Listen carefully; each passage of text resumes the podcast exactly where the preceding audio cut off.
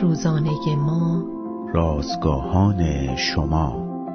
کسی که عیسی را دارد حقیقتا دولتمند است.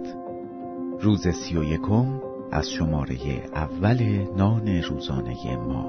بس است عنوان و یعقوب باب یک آیات نه تا یازده و باب پنج آیات یک تا شش متن امروز ما از کلام خداست.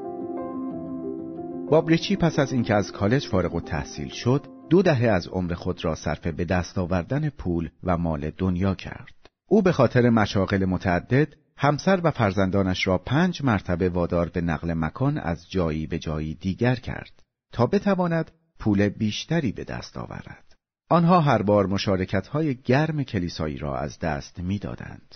پس از مدتی باب و خانوادش به ندرت وقت پیدا می کردند تا به کلیسا بروند.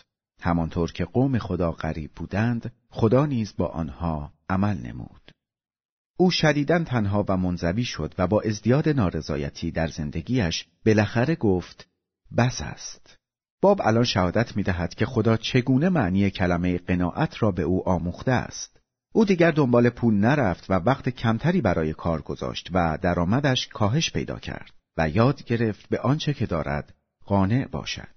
خانواده دوباره به خداوند نزدیک شد و شروع به فعالیت در کلیسا کردند. یعقوب در رساله کوتاه خود به ما هشدار می‌دهد که خود را درگیر جمعآوری ثروت این جهان نکنیم.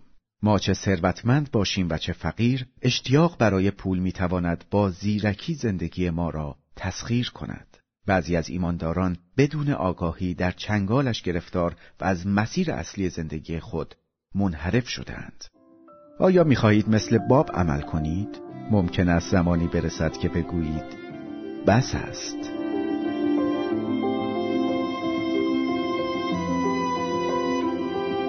کلیه حقوق متن این اثر متعلق به انتشارات جهان ادبیات مسیحی است.